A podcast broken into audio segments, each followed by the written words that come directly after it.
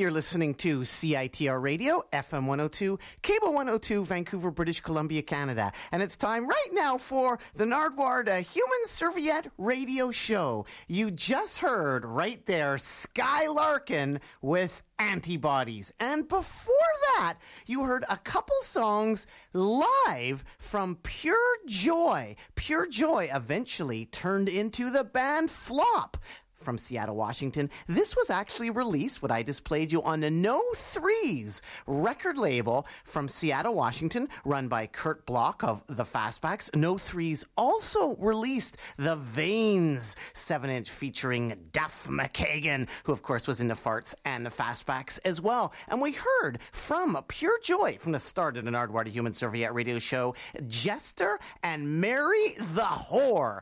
And these songs were recorded live at the Vogue in Seattle, Washington, 90210, probably around 1990. And this is on the No Threes, the legendary No Threes record label. And I mentioned right after Pure Joy, we played from London, England, I guess, Leeds, England, and maybe some other locations as well. Sky Larkin. And who do we have on the phone right now? Hello, are you there, caller? Hello, this is Katie from Sky Larkin from Leeds, West Yorkshire, England. Thank you for clarifying that. Who are you? Who are you? Please, could you introduce I'm, yourselves? Who else is in Sky Larkin? And what song did we hear, Katie? Um, I, I'm Katie. There is also Nesta, who plays the drums, and Douglas, who plays the bass, who is incidentally from Wales. And you heard the song Antibodies. Are you from London? I said London. I think you're from London, aren't you? Or you lived in London for a little while, yeah, didn't you? I did. Um, Nesta and I grew up in Yorkshire, which is the north of England. We grew up in Leeds, but I went down to London to study for a while. And when the band started, I was writing songs in London, and I was in London. Nesta was in Leeds, and Doug was in Scotland. So we were quite quite spread out, but we're all back in Leeds now. And well, now, not, right now I'm in somewhere in Washington, but. yes, right now you have found me. How the hell did you find me, Sky Larkin? I'm speaking to you, Katie from Sky Larkin, playing Richards on Richards tomorrow night with Los Campanizos, an early show at Richards on Richards, right, Katie? Yeah, it's an early show. Like uh, we're opening up for Los Campesinos, who are a band on the same label um, as us in England, and uh, yeah, we're on at about seven o'clock. I understand it's an early show, so if you want to come down, then it's it's early. Wichita recording artist Sky Larkin. But how did you discover me, Sky Larkin? Why am I speaking to you today? How did you find me? How did we hook up? What the hell is I, going on? I don't know. I think the universe like directed to you to me somehow. I, I don't know the first time that I came across Nardwuar, the human serviette.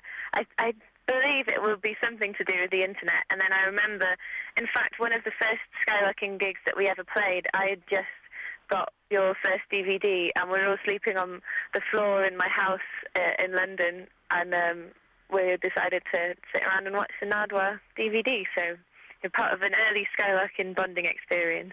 I was thinking really hard. Thank you for making me part of that there, Katie from Sky Larkin. Yeah. I was thinking, how could I possibly connect it to you? How did we hook up? How did all this happen? And I think it might go back to the band The Organ, because The Organ are on Mint Records from Vancouver, British Columbia, Canada. Didn't you play a gig with The Organ? You have quite a history of playing with Canadian bands. You Say Party, yeah. We Say Die, The Organ, Melissa Auf der Maur, you have met as well. You're Your drummer. Nesta, wears a Death from Above t shirt. There's quite a bit of Canadian love. So maybe it's not that unusual that we should hook up all out of the blue here. No, I mean there's Canadian Canadian bands on on Wichita uh, that are released that are released through Wichita, like uh, Broken Social Scene, and I kind of feel like I've been to Vancouver already because we toured the UK with You Say Party, We Say Die. Uh, so who are unfortunately out of town the one night that we do make it to Vancouver. So hello to them if they are possibly listening. But um, yeah, I, I already feel like we've got a great affinity, and we we've been on tour. Um, for North America for nearly five weeks now, and we managed to make it up to the to the other side and had a great time in Montreal and Toronto. But as I say, we've we already feel like we've got a rapport with Vancouver that we need to we need to uh, follow up, and we're excited to be coming over. Katie from Sky Larkin, what do you remember about your gig with the Organ from Vancouver? The Organ playing in London, England, a Vancouver band taking over England. Yeah. well, it was a it was a gig in a place called uh, Joseph's Well, and it was actually one of our very first shows ever. Um, and yeah, there was, a, there was a girl called Lindsay playing the basses at the time, but I understand they're not around anymore. Is that true? No, they've taken kind of a break. It might all be over, and the lead singer moved to Toronto, Ontario, and opened up, I think, a store, a restaurant, or a club. So there's still some music. There's still some music. Well, is is a club music? Well, yeah, or a store is music too, because you're always playing music in the store. That was the organ. They were doing pretty well in England too, weren't they? The organ. Yeah, definitely. I know a lot of people that still. I mean, we did. We went to Germany in February, and um, somebody um, asked us about yeah playing with the organ, and he was saying that they were his favourite band of the last ten years, and so yeah, they definitely you know reverberated around the world from Vancouver, British Columbia, Canada. And same with You Say Party, We Say Die. I noticed that you played with them in a library. What's a library gig like?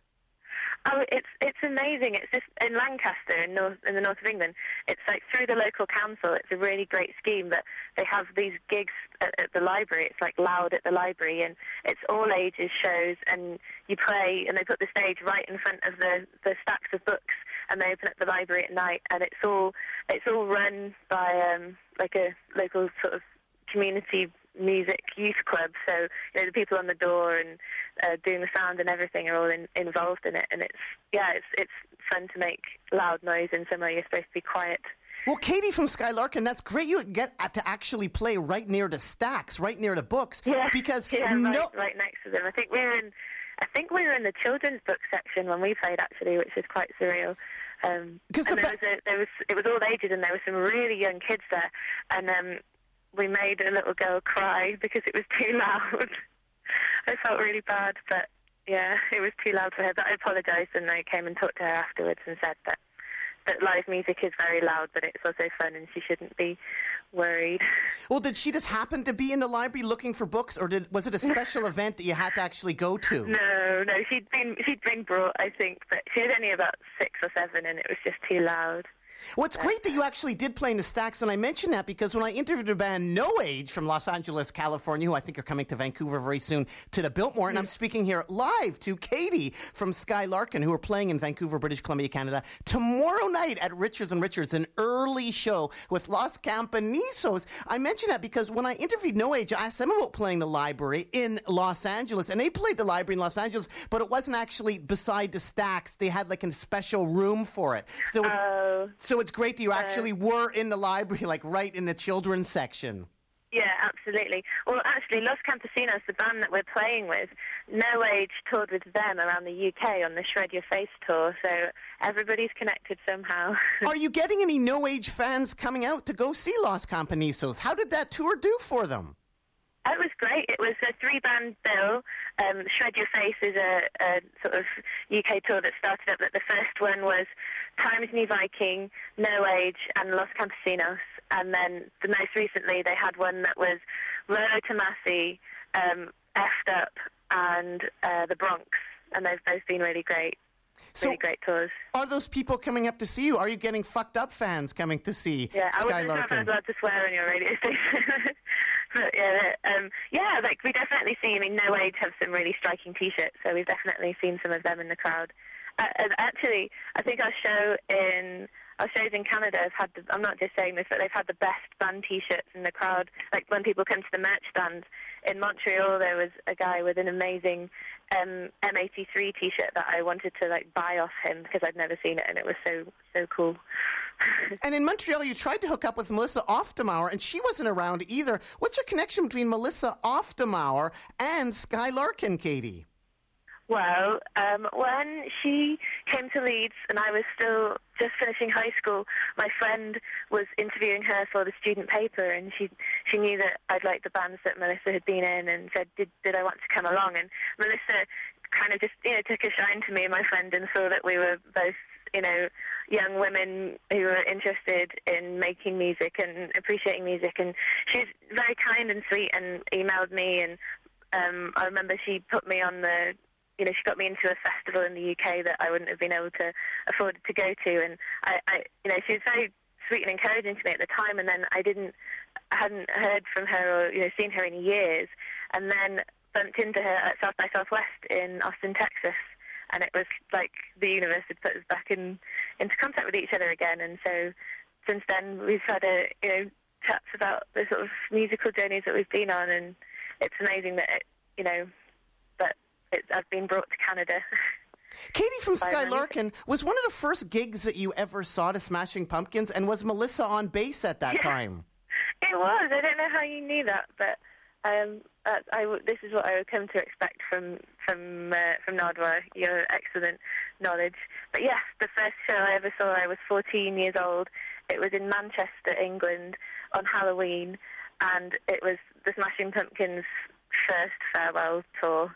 Uh, and they, yeah, Melissa dressed up as Posh Spice. That was my first ever show. And you are Katie from Sky Larkin coming tomorrow night to Richards Yeah. on Richards with Los Campanisos, an early show at Los Campanisos. Also playing Vancouver tomorrow night are the Ting Tings. Are they hot on your trail? Are they following you everywhere? The Ting Tings, another European British band. Yeah, we seem to. They, they really are. We did a. We we seem to uh, be playing lots of venues. Like I think they were playing the venue in Denver, Colorado, the the day after we were. So yeah, we we seem to be trailing each other around. Would they have any idea who you are at all? Would they? Oh, yes. I. I don't know. You never know. Like sometimes, yeah, sometimes you you can be surprised, but I would be surprised. In Vancouver, British Columbia, Canada, as you mentioned, Katie from Sky Larkin, we have You Say Party, We Say Die. Now, did Yeah. they tell you at all about their adventures in the United States of America, how they're not quite allowed to go over the border quite yet? Did they tell you about any of that? I know that is very unfortunate, but then it's been very. Uh, I, I think the amazing thing about them is that you know they've had you know this issue about getting to the states, and so they've used it as a real inspiration to go to other places, and so that's why they've done so many tours in Asia and things like that, and and extensive touring around Europe. So you know it's great to see something like that, not just as a, a problem, but as you know an opportunity or a kind of uh, you know inspiration to to go a little further afield. How about you, Katie from Sky Larkin? How's your tour going so far? Have you guys been pulled over at all? I know you ran out of gas, but have you been pulled over at all? No, we've not been pulled over because we're, we're driving, we're sharing our gear with Los Campesinos. They're very kindly letting us use their backline. So we are driving a soccer mom style minivan, so it looks very inoffensive. Um, so we we don't look like a typical band. So we haven't we haven't been pulled over yet, but we did, as you say, run out of gas in the desert in Utah. And why did that? uh, Why did that? Why did that happen? Did you just forget to look at the gas gauge? Was it broken? Were you just so excited? Well, they didn't have, they didn't have, because it's in the desert, they don't have gas stations for a very long time. And as we pulled onto the freeway, it said no gas station for 58 miles. And our tour manager, Ben, thought that we would be okay. And we made it 57 and a half miles until we pulled over and we just sort of, yeah, we sort of guided into the hard shoulder and uh, had to stand and and wait by the side of the road in the desert for someone to, to rescue us. But luckily, the, the boys could just uh, they managed to start walking to the gas station, and an Austrian big rig driver picked them up and took them to get gas. Katie, when you're touring in Europe, you travel in a Royal Mail van. What's that like? The Royal Mail van. How expensive was that to get? Not not expensive at all. The the um, the Royal Mail, the British Postal Service, they get rid of their vans about um, quite a lot to keep their their fleet kind of in good condition, and resultingly, most of the vans in Leeds that I know, we, we all drive old post vans, because they've already got the split in the back, you know, where you put all the posts, so they're ideal for sto- storing amps, and then they've got the, the crew cabs in the front, and they're very basic vehicles. But we've managed to get it as far as the Czech Republic, yeah, as far east as the Czech Republic, and as far north as the, as Scotland. So it's done some miles. So, Katie from Sky Larkin, you're coming to Vancouver, British Columbia, Canada tomorrow night. Then the tour mm-hmm. winds on some more, but you're not playing the Coachella Festival. Did you try to get on the Coachella Festival? Because Los Campanisos, I notice, are playing there. How hard is it to get on a big festival like a Coachella Festival? Did you try to get on that? No, I, because we've we've got to get home because we we get home and then we've got about three days and then we start a UK tour. So it's no rest for the wicked. We the show must go on, so we have to we have to get home. But no, that would be a wonderful festival to play. But our our record isn't out until it's out on the 14th. Um, so yeah, we're this is our, our first release, and it's called the Golden Spike. But isn't it kind of frustrating? Like, you'll be right there at the Coachella Festival, and you won't be able to go, and you won't be able to play, but you're right there, ready to play. Right there. Well, you know, I, I I'm not. I can't possibly be disappointed because the amount of travelling and everything that we've been able to do, I, I'm. I don't feel sore about anything, and there's some great festivals coming up that we're going to play when we get back to the UK. Um, like there's one in Brighton called The Great Escape, which is all based around the city, which should be a lot of fun. And I get to go to Vancouver, British Columbia, Canada anyway. So Coachella, Snowchella, it doesn't matter. Katie from Sky Larkin, you're from Leeds, or the band is based out of Leeds. How hard is it to play the Leeds Festival? Like, you guys have played the Leeds Festival. That's really cool. It's really nice you're actually able to play the Leeds. But is it hard for Leeds bands to play the Leeds Festival? And maybe you can tell the people about Leeds Reading, because that's like, those are like the biggest festivals in England, pretty much. Yeah, it's a it's a, a festival that has that runs concurrently on the same weekend in Leeds in the north and Reading in the south, and they have the same lineup, but they shuffle between the days. So it'll be, um, you know, Friday, Saturday, Sunday, one one you know, they'll switch around. Um, and the, the great thing about the Leeds Festival actually is that um, they've le- bands from Leeds and the north of England have had the opportunity to play um, because they've had a Future Sound Raw Talent stage where um, there's a kind of it's like a kind of battle of the bands situation, but then at the end you get to play at Leeds Festival, so it, it is accessible for people playing music, um, you know, that might not necessarily have the clout to get on, on a festival bill, and that's how we played the festival. It was it was through that, and so there is opportunity for people in Leeds. There's a supportive music scene there. Who are the bands that you're digging these days in Leeds? I noticed that you've been giving props to Dinosaur Pileup. I love that name, Dinosaur Pileup. Who are they? Yeah. Who are they? Yes. What you said? Um, yeah, Dinosaur Pilots are a trio from Leeds who, um, I mean, Leeds is, a, Leeds is a small town, so everybody kind of knows everybody. And you know, Doug from Sky Larkin used to live with two members of Dinosaur Pile-Up. And then there's a band called Pulled Apart by Horses, which is another fantastic band name, who uh, members of Dinosaur Pile-Up used to be in a band with. And Pulled Apart by Horses supported us on our UK tour. And then um, there's a, a guy called Mechanical Owl who has been in Leeds, that's based in Wales, and oh, Grammatics, and tons and tons and tons of bands. I mean, like as a it's a typical thing. They're all our top friends on MySpace, but Leeds is definitely a, a fertile musical place, and it, I think Yorkshire is kind of like the Canada of England in my head, anyway. So I like being from there. Katie from Sky Larkin coming to Canada tomorrow night to Richards on Richards. You're in Sky Larkin, opening up for Los Campanisos, an early show at Richards on Richards. Another Leeds band I was wondering about, I've been kind of fascinated about recently, was the 10,000 Things with Sam Riley, the guy who was in the Joy Division movie Control. What can you tell the people about 10,000 Things and Sam Riley and Joy Division to Control? Well, the night that I met, funnily enough, the night that I met Melissa Auf der Maur was we, my my friend Haley and I, decided that we should all go to a pub, and we went to a pub in Leeds called the Primrose, and there was a band playing in the pub, this tiny little one-room pub, and Melissa got a pint of Guinness, and we watched the band, and it was a band called Ten Thousand Things. Who, yeah, the lead singer Sam Riley has gone on to excellently portray Ian Curtis in the Joy Division movie. So yeah, the world the world is a mysteriously interlinked place. He's not a local, though, anymore, is he? They don't play much, do they? No, I, I haven't heard of them. They played my friend Neil's wedding, but that was a while ago.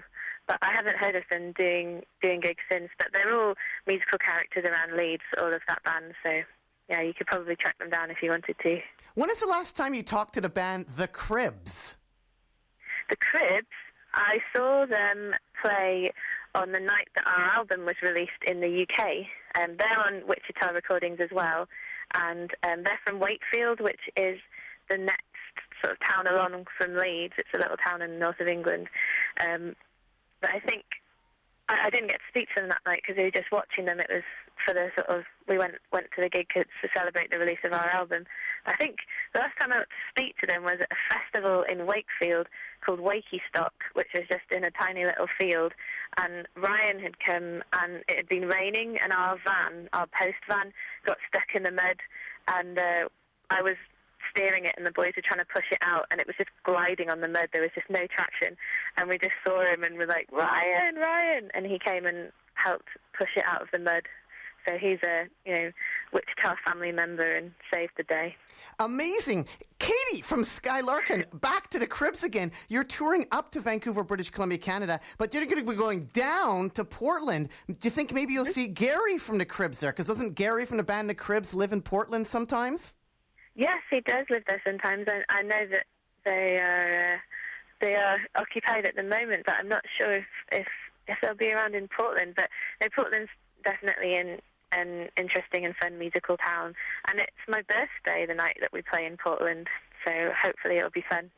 The Cribsmas gigs seem interesting. Like the Cribs had like Franz Ferdinand and the Kaiser Chiefs back them up at a tiny little club. How did they pull that off? Like how was there no riot there? Because those bands are huge in England. Like in a where was that? In a tiny little pub? It was like Franz Yeah. Ferdinand and um, the Kaiser. Yeah, I was. I went.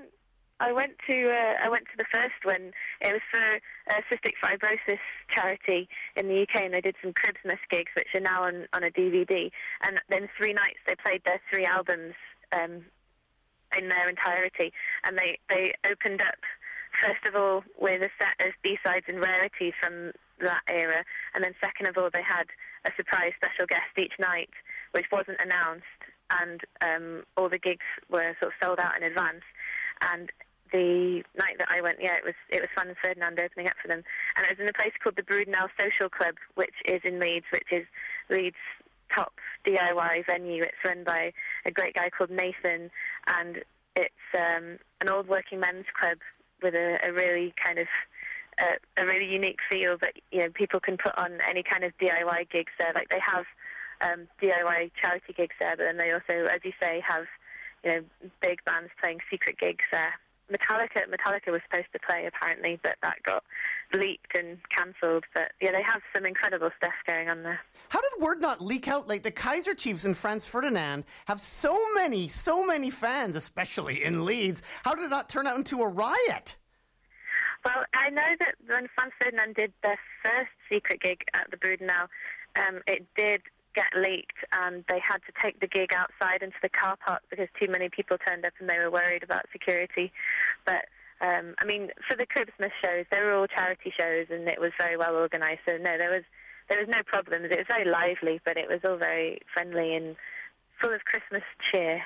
Katie from Sky Larkin coming to Vancouver, British Columbia, Canada tomorrow night to Richards on Richards with Los Campesinos. Record stores in Leeds. What's the record store in Leeds? Like you like Sonic Boom in Seattle. What's the Sonic Boom of Leeds? Is there a cool store there where you can get seven inches by You Say Party, We Say Die or Yeah. the Organ?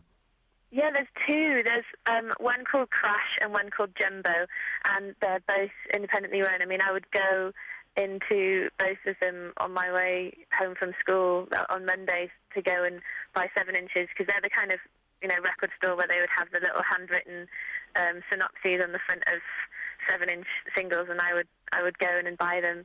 And we've done. I mean, Crash is really little. It's only one little room, and um, we did a acoustic in store in there, and it's so small I had to sit on the counter. But they're you know, they're both excellent independent music shops. So if you find yourself in Leeds, Crash or Jumbo. I love it when you sit on the counter and do an in store. Like you were in Brighton doing that too, weren't you? Yeah, yeah, that was um, that was in oh. Oh, I can't remember the name of that record shop, but it was really lovely. It was really Resident lovely record Records. in Brighton. Yeah, it's it kind of um, it is fun. It feels like um, Well, it's like really doing an in store. You're actually sitting on the counter right beside the till. I've never seen that before. Like a band doing an in store, actually sitting on the counter. That was great. Like stopping business. It was awesome. Yeah, yeah. There will be no business until I finish my song. But no, it just means that because um, it was so people could could see us. Because um, you know, if we'd sat on chairs on the floor or something like that, and everyone had been stood up, they wouldn't have been able to see or hear me. So yeah, I sat on the counter. Caring about the kids, Katie from Skylark. And Katie, I played the song Antibodies, and we're going to end the Nardwuar the Human Serviette radio show with Fossil, I and Beeline. These are some new selections from your brand new CD that's going to be coming out shortly. What label is that going to be on in Canada? It's on Wichita in the UK. Well, I know that Wichita are just um, starting their North American imprint, so I understand that it's going to be on Wichita, North America. Um, but I mean, all all the details for it will be on our website, which is weareskylarkin.com or myspace.com forward slash skylarkin skylarkin, and we're on Twitter and everything else really. So yeah, we can definitely stay in contact. What's interesting, though, about Wichita is they really love videos. Like, they spare no expense to do good videos. Like, you shot videos in New York, in LA. They really care about the videos. Some labels maybe would skimp on the videos. But what videos have you shot for Wichita that people can ch- check out? Well, we the great thing about Wichita is they've got a really independent spirit and they're very artist friendly, and they would they'd much rather um, spend time on finding the right people to work with rather than just like blindly throwing money at something. So the videos that we've done have been a lot of fun, and they've all been with independent um, film companies, independent directors, and with a lot of help from people in the different places that we've done them. Like we did one in Harlem, in New York, for Fossil, I on a with a tiny crew on a street corner in Harlem in August, and it was very hot. And then for Beeline, we rode shopping trolleys all around Rochester, upstate New York, um, from 6 p.m. till 8 a.m. in October while it was snowing. So it was very cold, and there were some lovely boys pushing us around in our trolleys through the freezing cold, and um, yeah, we, we owe them. And then we've just done a video for Antibodies, which we shot in Los Angeles, which looks really beautiful.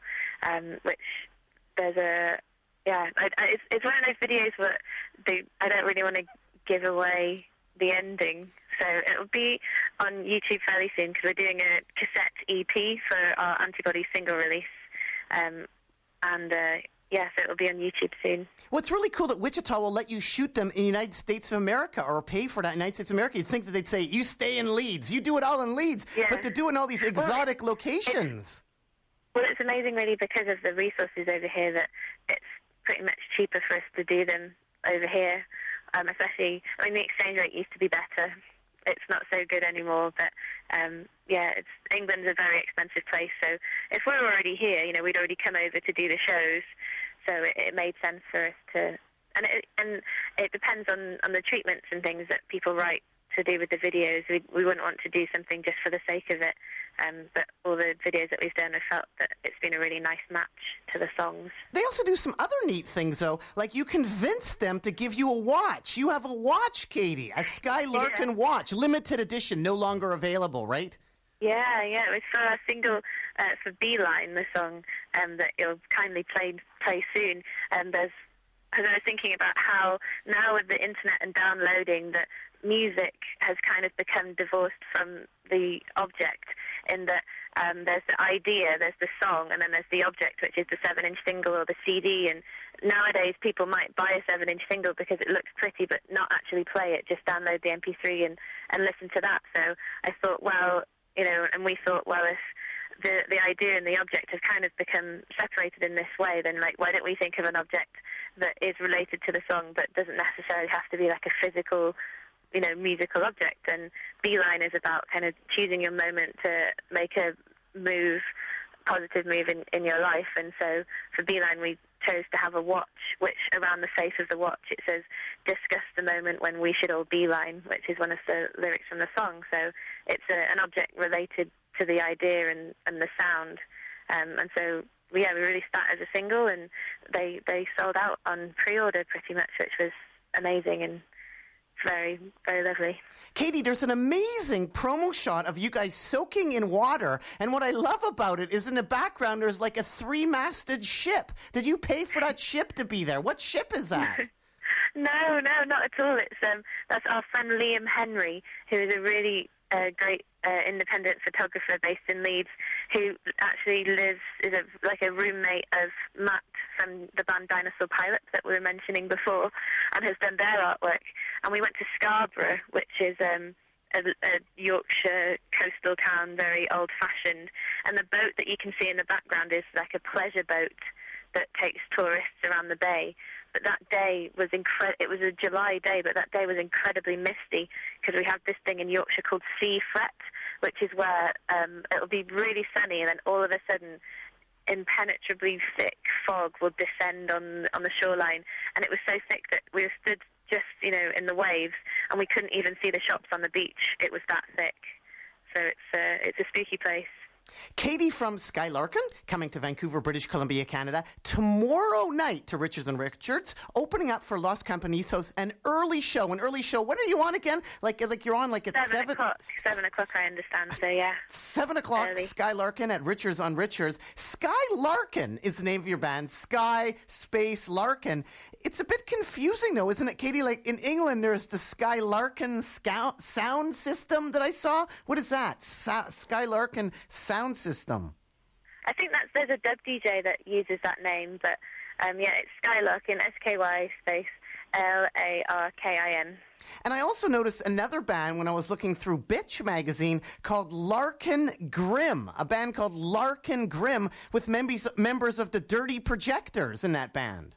I think that I think it's a girl called Larkin Grimm, and then like, like yeah, she has a, a band assembled around around her. It's one of the amazing things about language is that you know whenever you choose a name, whether you're choosing you know a name for a child or for an album or for a band, that all of a sudden all these cultural you know, things come out of the cultural woodwork that you never knew existed before. And people ask us some amazing questions. There was a, a guy in Germany that said, "Is Sky Larkin supposed to be the sound that the branches make when the wind blows through the trees?"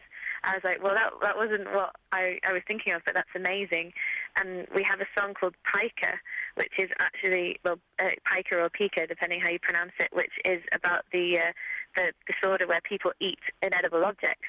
But then a Japanese guy sent us an email saying, in Japanese, pika is the onomatopoeic sound of a um, of a thought. Like you know, in in England or North America, we'd think of the light lightning, uh, the light bulb above our heads. In Japan, they say pika. That's the sound of a of an instant thought. So there's it's amazing the, the sort of associations that people bring up, even if they're not they're not correct. They're still amazing. Well, plus Sky Larkin sound system. You're not the Sky Larkin sound system. You are Sky Larkin coming tomorrow Yeah. night to Richards on Richards. But Sky Larkin sound system makes me kind of think of ska and makes me kind of think of mod type things. And your song Beeline at the very end there kind of has a bit of ska vibe, doesn't it? A bit of ska at the end, a little rave up at the end there, don't you think? Well, uh, uh, I don't know. I, I, I, I suppose it's all interpretation. I, I, I love that kind of British music, like the Specials. So, um, and our drummer Nesta, his dad was a dub DJ in England in the 80s and 90s, and sometimes now. Uh, so yeah, we've we've got an association with many different kinds of music. Are there many mods in Brighton? Like you played a record shop in Brighton. Were there any mods that came out to see you? Do you go to any scooter rallies at all? Have you ever played any of those? Are there any mod There's bands? Still, I mean, you know, you can still buy all that stuff in the shops in Brighton, and there's yeah, definitely still mods driving around with their amazingly customized scooters on the beaches in uh, on driving around Brighton. You're speaking to me live now from Seattle, Washington, Katie from Sky Larkin. And winding up here, just wondering, Seattle, Washington, that's where you are right now in Seattle. Are you in Seattle right now? We're just, I think, about an hour and a half from Seattle, but yeah, we're playing Seattle tonight. You spent a lot of time in Seattle recording your record. What are some Seattle places that you discovered? Did you discover Dick's Drive-In, the Dick's Hamburgers? Oh my god! Yeah, we did. We we were just talking about wanting to go there. We went to Dick's Diner, and um, we were recording with uh, John Goodmanson, and uh, yeah, we we were very busy in the studio, but we did manage to explore a bit of Seattle, Sonic Boom Records, Dick's Diner, Sun at the Aquarium, all the classics. Are you going to have any root beer at Dick's? Is there root beer at Dick's? Because you love the root beer, don't you, Katie from Sky Larkin? I do love root beer. I love, I love, I love root beer, but they we don't have it in England, and so as soon as I get to North America, it's pretty much the first thing that I find. I mean, I don't, I don't, you know, have it with every meal, but it's just one of those things that we don't have at home. So whenever I'm here, I always try and grab up every opportunity. maybe that's how I make my fortune importing root beer to English people because we need it. Katie from Skylark. Well, I think some people just like the plain old beer, don't they? That's what England is known for beer. They don't want the root beer. Let's not fool ourselves. You guys want the real beer. You don't want the root beer. When you were recording with John Goodmanson, did you use like Marky Ramone's equipment? How did you end up with Marky Ramone's snare and all that stuff? Yeah, well, we came over just with the baggage allowance of guitars that we had, um, just what we could take with us on the plane, and we recorded the album in two places. One of them was John's studio, and the other one was Two Sticks Audio, which is Death Cab for Cutie's place. And Jason from Death Cab very kindly lent Nesta his drums to use for the recordings. Um, and Nesta plays the drums very hard, so it was very kind of him. But yeah, one of the, the snare drums that we used was Marky Ramone's snare drum, so hopefully there was some of that spirit in the recording. Now, Katie, you're coming to Vancouver, British Columbia, Canada tomorrow night for an early show at Richards on Richards. What are gigs mm-hmm. like in United Kingdom or Scotland? Like I noticed when you guys played King Tut's in Scotland. What's that like? The curfew was like 11:30 p.m. When do gigs end in England usually? Yeah, I mean, it's usually about um, midnight. I mean, it depends if there's a club night on in the venue afterwards, then they'll they'll finish early. But again, um, in in England, um, the drinking age is 18, so there are fewer all ages shows because um, I know a lot of venues in North America you have to be 21 to get into, let alone drink. So uh, yeah, the the shows, the early shows are sometimes the all ages shows, isn't that right? How about here though? Does it go a bit later? Do you find are the gigs going a bit later? Is it unusual to play an early show, or have you done some of those on I this mean, tour? I mean, in the UK, they're about the same time as they are as, as they are here, but in Europe, especially, they can go on a lot later. In Europe, they, they quite often have have bands playing until two or three. And lastly, Katie from Sky Larkin, you were at South by Southwest. You ran into Melissa Auf der Maur, which is amazing. However, It did you did you run into PJ Harvey at all? Did you see PJ Harvey? Who did you bump into aside from Melissa Auf der Maur? I I would have loved to bump into PJ Harvey. He's an English national treasure, um, but uh, I did. I saw lots of bands, and then I did. I did bump into some people. I was stood outside a venue on the first night that we played the Wichita Records showcase, and Molly from Ponytail sailed past my vision. Um, she was having a piggyback with, with a friend, and I just said, "You're in Ponytail. Your band's amazing," um, and gave her a copy of our album, and was quite tipsy at the time and forgot to tell her that we were playing a show together in Philadelphia, which we did, which was excellent, and they're they're an amazing live band. Have you spotted any other celebs? Any celebs coming out to see Los Campesinos at all? Um, I know that there was some broken social scene and arts and crafts guys at the show in Toronto, and uh, which was a lot of fun. Yeah, that that, that was a great gig. Right now, we're going to end with Beeline. What can you tell the people about Beeline? Beeline was the song that I was telling you that is uh, the, the song about picking your moment to beeline, your moment to, to make your move. And uh, it was the last song before we went to record, so it's the it was the last single. Well, if you if you like the song, then check out the video on YouTube. It's us careering around in shopping trolleys, racing each other down multi-story car parks and bridges and stuff. It was a lot of fun. Plus, we have the song Fossil, I. What's the song Fossil, I about? We're going to end with it right now. The song Fossil, I by Sky Larkin. Uh, Fossil, I, um, we're going to end with that right now. Fossil, I is a song about um, I wrote when I was living in London and thought how I was reading about loads of land artists like Robert Smithson and thought how we're used to looking down into the earth and, and reading everything in layers, but we just do the exact same thing to ourselves topside. I was in a building that was, you know, had many, many floors, and uh, it's just that that feeling of, of feeling free and wanting to escape from however we organise ourselves in cities.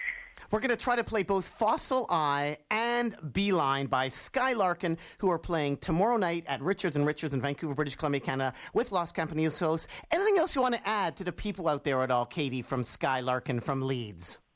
Just that we'd love to uh, we'd love to meet you. So it would be great if if we could say hi at the show. And um, thanks to you, Nardwuar, for bringing me to the ears of Vancouver, British Columbia, Canada, and beyond. Well, thank you, Katie. And why should people care about Sky Larkin? Why should people care? Because we care. We care about what we're doing. So we're not we're not doing our music for any other reason than than wanting to be creative and, and be honest. And we don't we're not trying to prove any anything else apart from wanting to make that connection with people. So I, I invite you to the Sky Larkin party. Well, thanks so much, Katie from Sky Larkin. Keep on rocking in the free world and doot doot a loot do. Doot doot.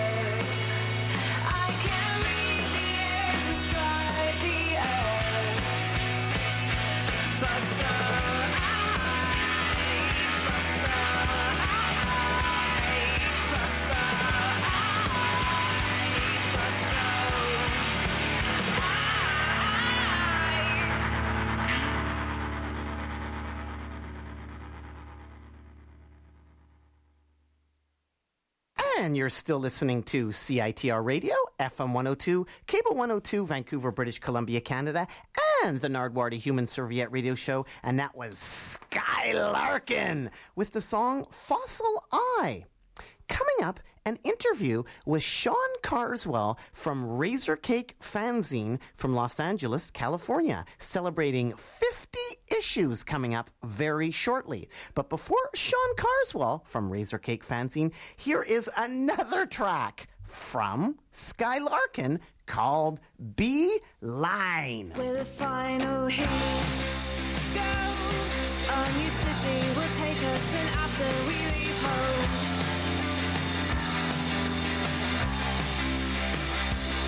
In our vast new spectacle, you and I, in relative size, like an atoms inside, are two small flies in a cathedral. Oh, I've got a lead that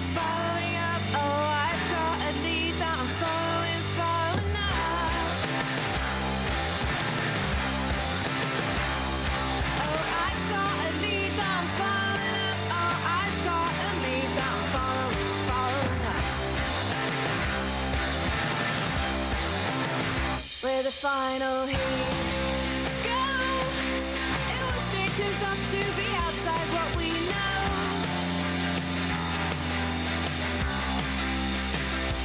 Bring your best old friends to dine. We will discuss the moment when we should all be lying. We should all be lying. We should. Oh, I've got a lead that I'm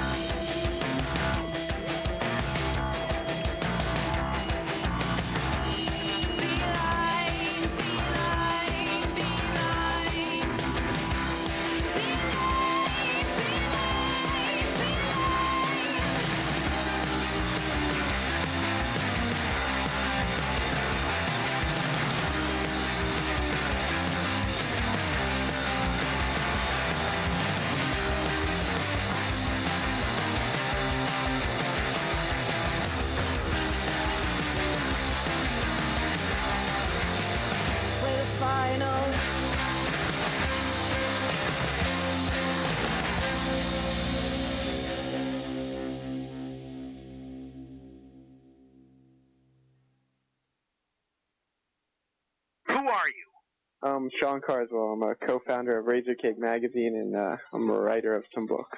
Razorcake Fanzine. And Sean, what is Razorcake Fanzine? Uh, well, it's it's mostly a punk rock magazine out of Los Angeles, so we do uh, branch out a little further than just punk rock. We do um, occasionally have articles on on politics or other um, forms of independent culture.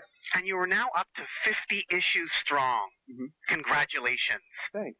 So you've made it up to 50 issues, but how did you end up on Conan O'Brien? How did Razorcake end up on Conan O'Brien? Know what? This is news to me. We were on Conan O'Brien. You were on the Conan O'Brien show via the band Guttermouth. Really? They wore a Razor Cake t-shirt on the Really? Conan O'Brien show. Okay, well then I could figure out how we got on Conan O'Brien. Congratulations. Where else has Razorcake, over the 50 issues that you've done, since when, and where else has Razor Cake ended up? Aside from the library, where else has it ended up? It's ended up in the library, probably, and Conan O'Brien. Where else has it ended up, and how long has it been going? What's the actual start date? Um, well, the actual start date, Todd and I first started working on Razorcake in January 2001. Um, I moved out to LA in like the maybe the 8th of January, somewhere around there, and and we got started right away. Our first issue came out in March of 2001. And where else have you seen Razorcake end up? Um, well, a friend of mine was uh, watching a, a movie the other day called Thumbsucker, and he told me that he was looking at the uh, thank yous and the credits, and they thanked Razorcake for some reason, and uh, and that that was awfully odd to me. Um, but I, I have no idea why they thanked us.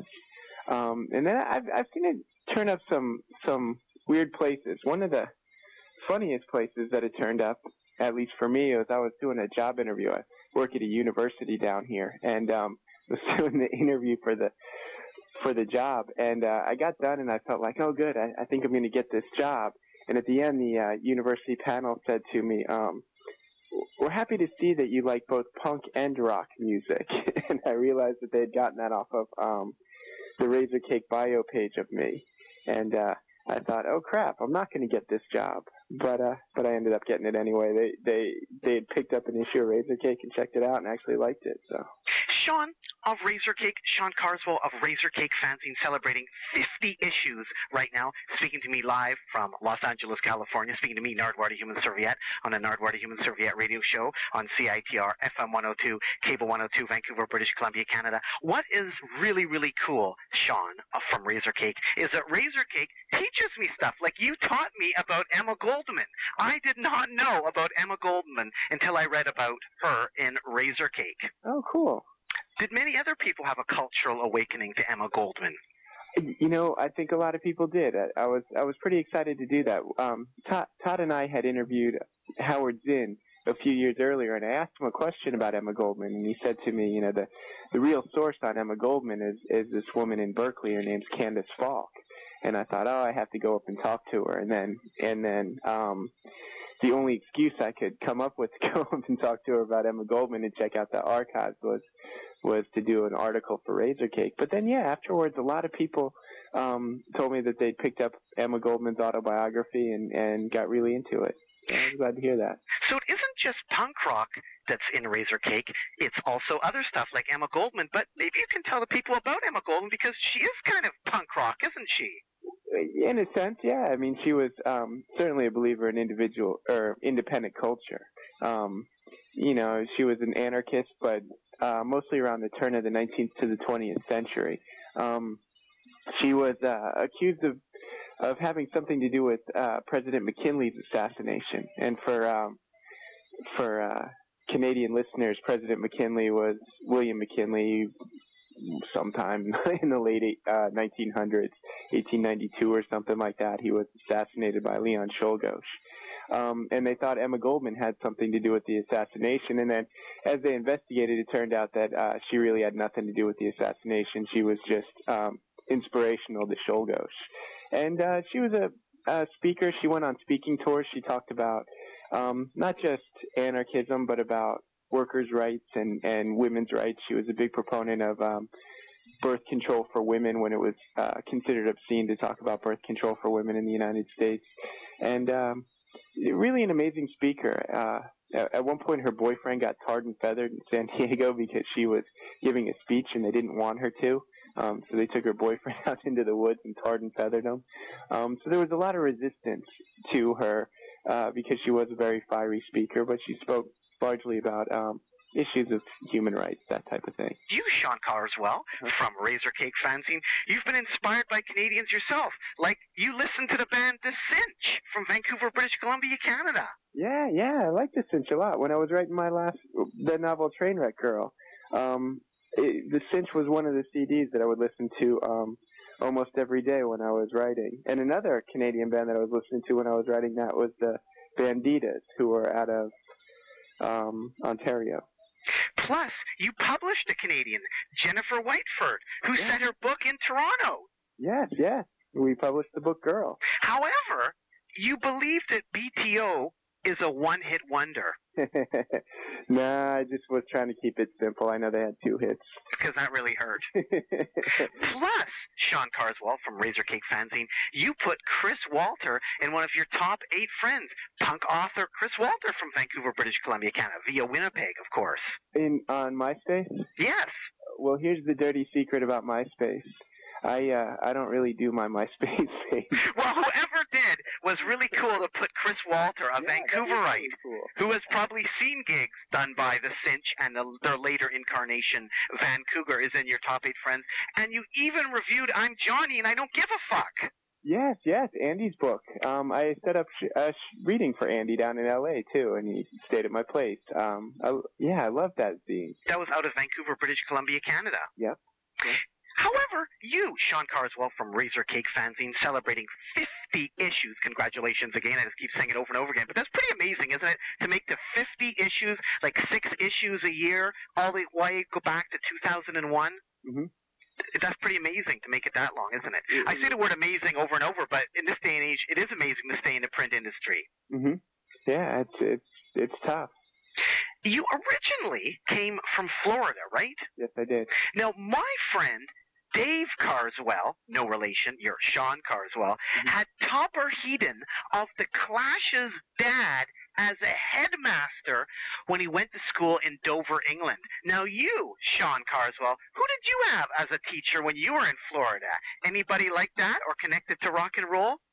Um, no, not, not I can think of. So, how did you get into punk if it wasn't your headmaster? Isn't that pretty cool having Topper Headon of the Clash's dad as your headmaster? Yes, that would be very cool. So he got my buddy into punk. Well, I'm not sure if he did get him into punk or not. But how did you get into punk?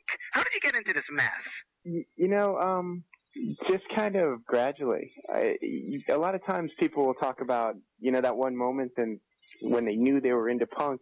But um, yeah, I remember being a kid and, and hearing some Dead Kennedy stuff. And, and I guess the one album that was really seminal to me is a, a friend of mine in high school went up to uh, D.C. to visit his dad, and he came back home with a Minor Threat album. And he played. Uh, it was at this point the complete discography. And when he played that, it was just it just blew my mind. And um and so it wasn't a scene in my high school. It wasn't. It was very unknown. I mean, growing up in a small town in Florida in the '80s, it was um it just wasn't there. And so I think it was um stuff like the Dead Kennedys, which was pretty easy to to get a hold of, or, or Minor Threat, which you know when I first heard that, I, I knew I had to take a different path in life. Who were the local bands in your area growing up and as you got older? What about the Scooby Doos or Discount from Vero Beach? Scooby Doos being from Melbourne, Florida. those would all be after I was growing up. I'm a little older than that. I was actually um, out of grad school and and back home living in Florida when Discount started playing around. Did you ever go to the old schoolhouse in Vero Beach? I did, yeah, yeah, yeah. I saw um I saw this. Wait, the old schoolhouse? No, no. I went to a um community center and saw Discount Less Than Jake in Vero Beach. It's interesting how Discount have kind of ended up, eh, with Allison in the band The Kills. Yeah, yeah. It's kind of funny. Have you seen The Kills? I have not. No. So you don't usually progress beyond the first band you like, because I saw you saying something about to the effect of Dave from Scared of Chaka. What band did he go on to? Ah, it's some other band I heard. The. Shins. Yeah. So he went on to the? Shins. So you ignore the Shins, you ignore the Kills. You only like the first generation, right? No, that's not true. You know, I mean, I'm a, I'm equally a fan of the Goblins and the and the Evaporators. Ba-boom! but they exist in the same parallel universe. How about in Florida? Did you ever run into any Nazi skins at all in Palm Bay? What was the Nazi skinhead problem like there? Uh, yeah, I, I did. I um, I I w- went to a show one time in in Palm Bay. Was it the New Bomb Turks and Ladonnas? Um, no, I don't think it was. Okay. I don't I don't remember what this show was, but it, I mean, this is going back probably uh. 91 somewhere around there and I was with a, a buddy of mine and and he was the only black guy in the at the show and and that caused some problems and um one of the skinheads went to jump me instead of instead of my buddy and I uh, I swung a bottle at him and, and then he and then he backed down um but I didn't actually hit him he managed to dodge it um so yeah I almost got in a fight with some Nazi skins in Palm Bay That sounds very terrifying, and you say it so calmly, Sean. Have you always been so calm? well, it was uh, it was 18 years ago, Nardwuar. It's easy to be calm about things that happened 18 years ago. Speaking of landmarks in Florida, do you like the Cracker Barrel chain? What can you tell the people about the Cracker Barrel chain? Ah, you know, um, it's a it's a kitschy chain of restaurants. I don't know really what to tell about it. It's Blowfly's favorite chain, Cracker Barrel. Is it? It is indeed. He hangs out in Miami, Florida. Well, I guess there's no accounting for taste, huh? Sean Carswell from Razorcake Fanzine. Early days of Razorcake, really early days of Razorcake. You met Todd Taylor from Razorcake in Arizona. What did he look like? What did you look like? What attracted you to him? What attracted him to you? Uh, well, I I don't know. You know, um, we we were in in school together at Northern Arizona University, and um, you, you know how it is. You can kind of look around a group of people and tell by how they're dressed and that kind of thing um, whether they're into the same things you are. And Todd looked very much like a uh, a punk rocker, and so.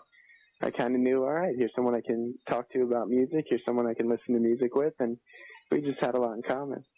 Does Todd still look like a punk rocker? Um, sort of yeah, sort of no. Um, I think he's still wearing the same clothes that he was wearing when I met him about 15 years ago. Um, the same exact clothes, not the same kind of clothes. Um, and uh, outside of that, you know, sort of yes, sort of no. Sean Carswell, you met Todd Taylor in Arizona. Mhm. What has Todd dragged you into? Did he drag you into Flipside before he dragged you into Razorcake? Sort of, yeah. I asked to be in Flipside when he started working. I asked if I could do reviews, and he said yes. And then Todd convinced you to build a house and then sell it and then take the profits and start Razorcake. Sort of. I had already. I, I, The house that Razor Cake built. Usually it happens the other way around, right? You have like a big magazine, you make all this money, and then you sell the house or whatever, and everybody's mad that you sold the house and you didn't give any money to all, like, all the contributors or something. But here, you built the house first, sold it, and then took the money and started the mag. That's incredible. How did all that come about?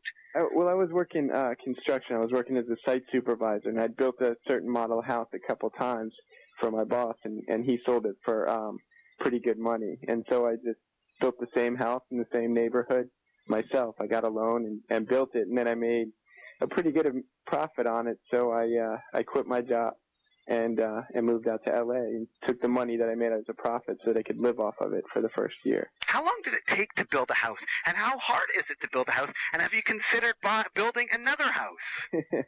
um, it took me about three months to build that house. Um, eh, but I grew up working construction, and and my boss is I said my boss, but it was really my dad um, was my boss, and so you know I was always working either for him or for different crews that I knew through him, and um, and so building a house wasn't that tough. But but no, um, when I left Florida, I, I got rid of all my tools just to make sure that I would no longer work construction again, and I have not since. Where is Razorcake located now? And is there a Razorcake house? And how well is it constructed? there is a Razorcake house. Todd Taylor lives upstairs, and then downstairs is, is Razorcake, and uh, it's pretty well constructed. It's a good house. Sean Carswell from Razorcake Fanzine celebrating 50 issues, six issues a year since 2001. Todd Taylor, your co-conspirator, has contributed many different phrases to the rock and roll world. One of them is calling Razorcake Fanzine the punk rock consumer reports. Do you agree with that? Is Razorcake the punk rock consumer reports?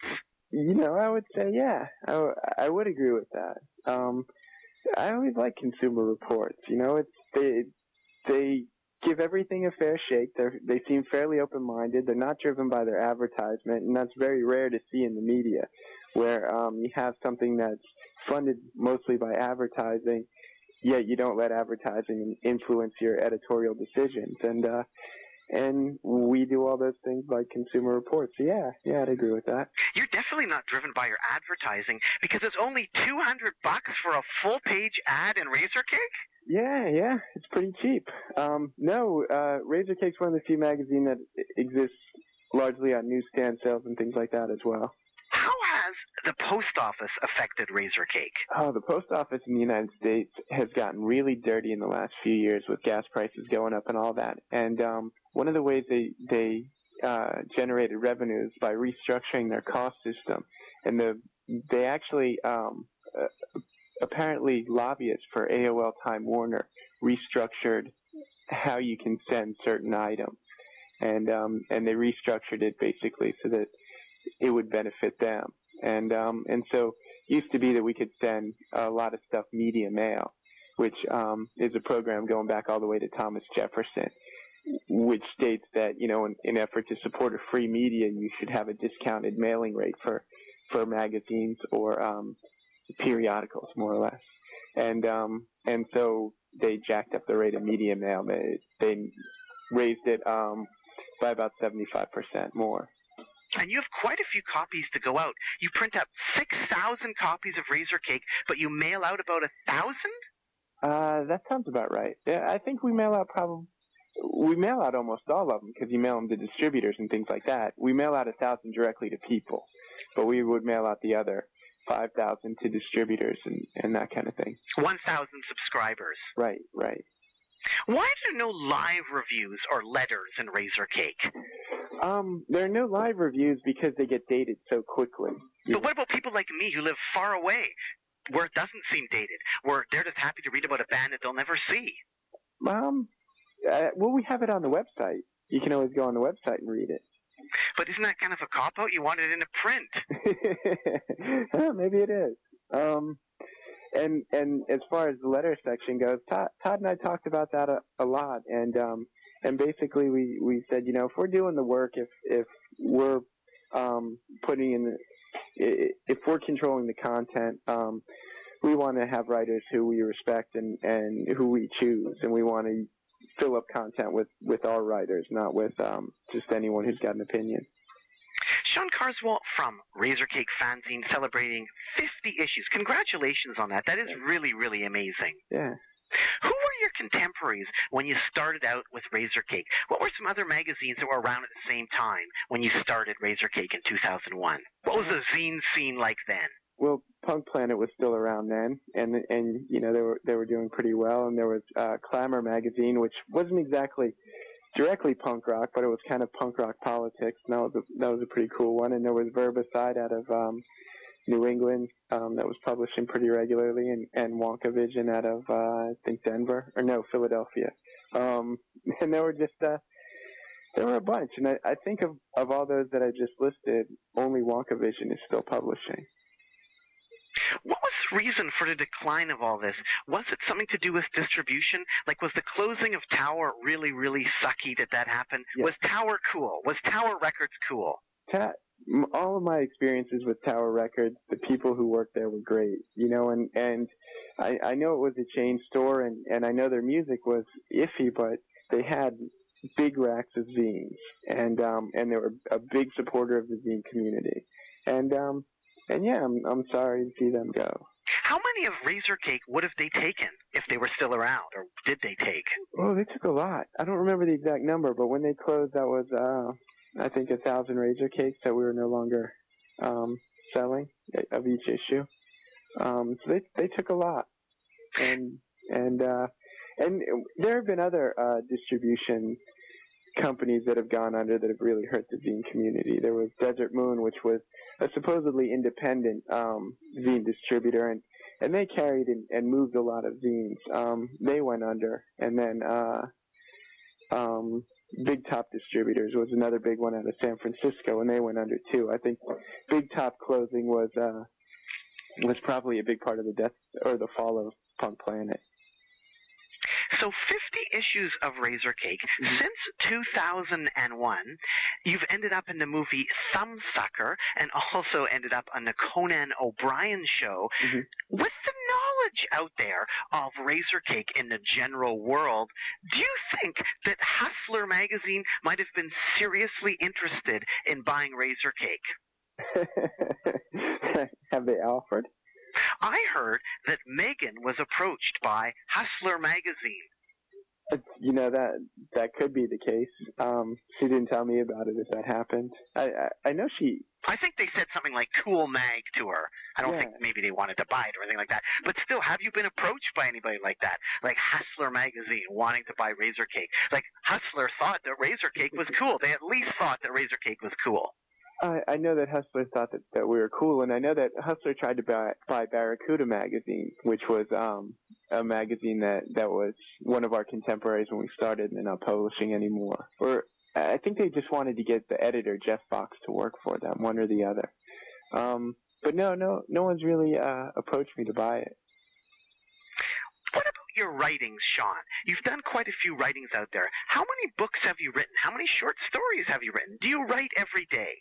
Oh, that's a mess of questions. Um, I've I've written two novels and I have two short story collections out, and um, I do write just about every day. I do something with my writing every day. You know, a lot of times I'll just be reading and revising, and or that that type of thing.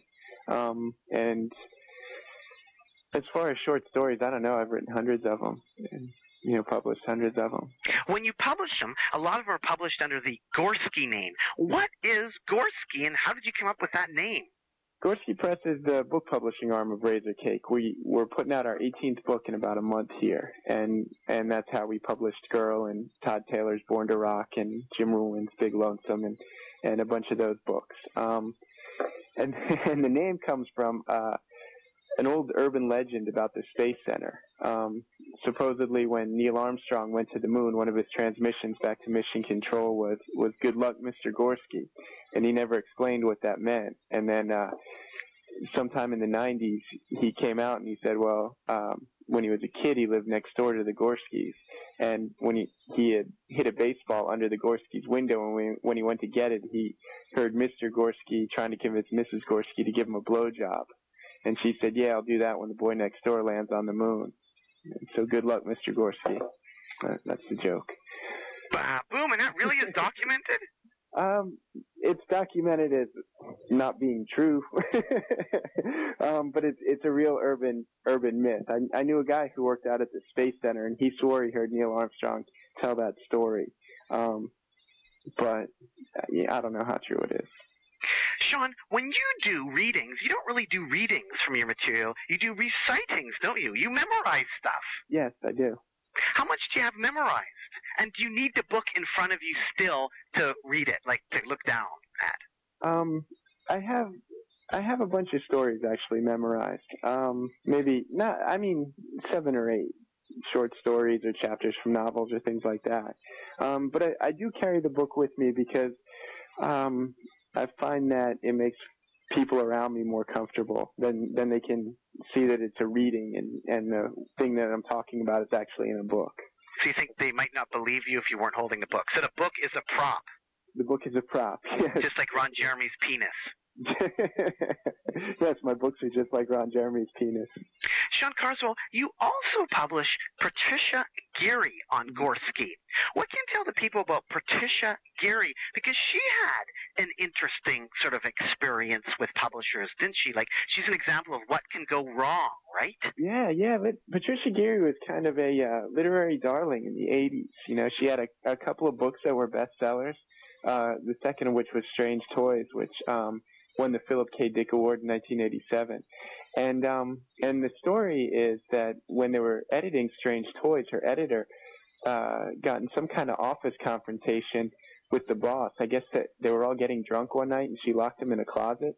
And uh, when the boss came out of the closet, he uh, he fired everyone, um, and he killed all the projects. But they were too far along and under contract with Strange Toys. So um, he essentially led to kind of a blacklisting of, of Pat's stuff. And uh, and my wife was a big big fan of Pat's works, and I, I am too. And so when we were doing Gorsky, one of the people we wanted to try to publish again was Pat, and she hadn't published anything in 15 years, and we convinced her to let us put a few of her books out. Had anybody else approached her at all? Was she leery at all to go with you, or did she just know you guys just from the university scene? Uh, well, she she knew Felizon from from when Felizon was at the university, um, and and her and Felizon had a good relationship, and they worked together. Uh, Felazon edited Pat's stuff, and they worked together really well in, in that regard. Um, so I think Pat was pretty comfortable with us, and, and she's been happy with what we've done with her last few books. Um, but I'm, I'm sure other people approached her because uh, when whenever her books come out, a lot of people contact me about film rights, about translation rights, about things like that. I get a lot of letters to forward to Pat from fans who are excited to see that her stuff is back out, that kind of thing. Sean Carswell from Razorcake Fanzine and Gorsky Press, winding up here speaking to me, Nardwuar, the Human Serviette, live on CITR, FM 102, Cable 102, Vancouver, British Columbia, Canada. You wrote a story, 15 bucks and a cookie. Uh-huh. What was that all about?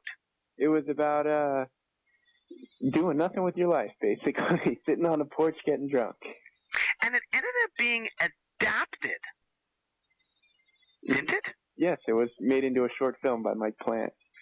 Now, what sort of problems can there be when something gets adapted? One of your idols, Jim Thompson, didn't he work a bit with Kubrick, and didn't Stanley Kubrick kind of screw over Jim Thompson slightly? What sort of problems can there be when a writer gets something turned into an adaptation? Um, there can there can be some real problems um, with other stuff uh, that I've had out there. I've had people contact me about uh, different stories or novels that I've written and about making them into movies, and um, and that that's typically turned into bad news. Um, but with that little short film, I'm I'm, I'm friends with Mike, and and all the uh, actors in the movie were just people we knew, and and that was just fun. Um, it was just a, a fun little movie. But yeah, there there have been some ugly ugly scenes with people trying to uh, adapt my books and writing screenplays and sending them to me and that kind of thing. How did it become ugly? Well, um, I I don't know that I want to say. I don't want to offend anyone, that kind of thing. Well, what about Jim Thompson?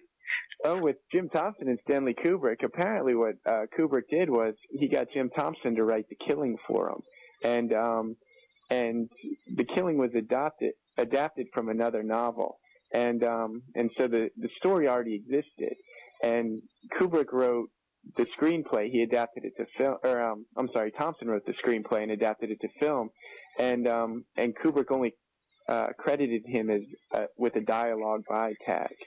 So Kubrick kept the the writing royalties and only gave Thompson um, like a co-writing royalty, and basically just ripped him off when Thompson actually wrote the movie.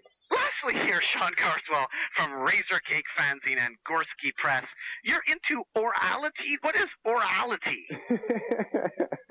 oh, if I told you that, I would put your readers to sleep. It's uh, it's just looking at the way um, language constructs our consciousness.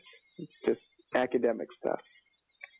And will Fuck You Dale ever end? What is Fuck You Dale and I- Razorcake Fanzine? I hope that never ends. Every issue of Razorcake magazine has a "fuck you, Dale" written in there somewhere, and, and sometimes it's it's um, really well hidden. Like uh, Megan actually did a uh, record review one time, and she formatted it so that the first wor- first letter in each line was capitalized, and if you look straight down the column, it said "fuck you, Dale."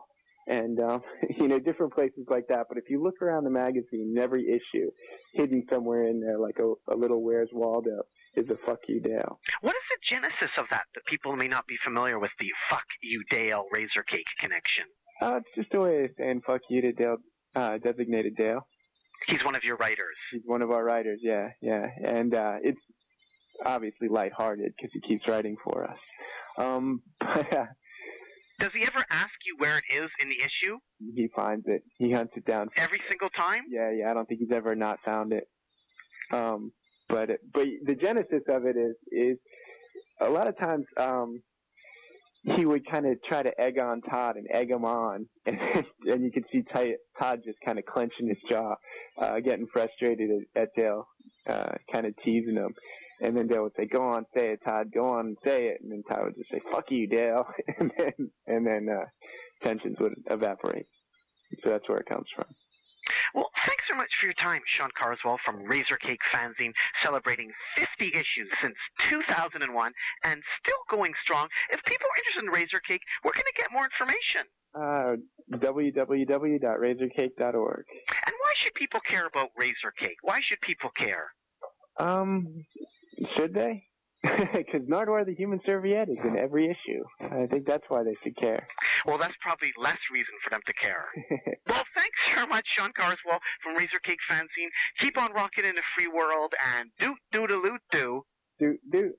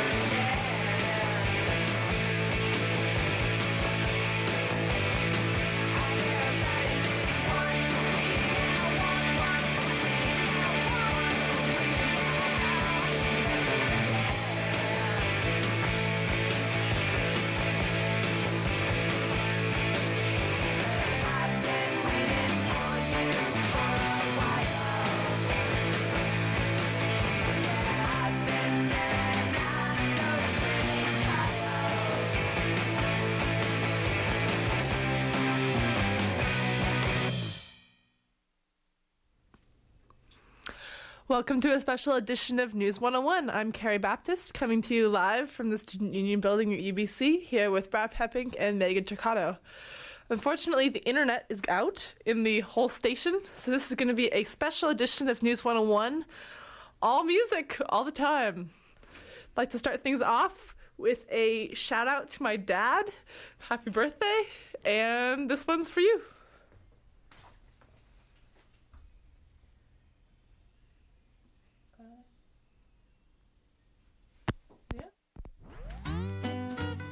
This song is called Alice's Restaurant. It's about Alice in the restaurant. But Alice's Restaurant is not the name of the restaurant, that's just the name of the song. And that's why we call this song Alice's Restaurant.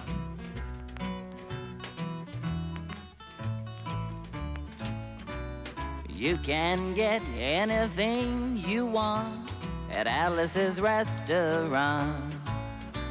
You can get anything you want at Alice's restaurant. Walk right in, it's around the back, just a half a mile from the railroad track. And you can get anything you want at Alice's restaurant. It all started about four Thanksgivings ago. It was about four years ago on Thanksgiving when my friend and I went up to see Alice and her husband Ray and Facha the dog. Alice doesn't live in the restaurant, though. She lives in the church nearby the restaurant, in the bell tower. Living in the bell tower like that, they got a lot of room downstairs where the pews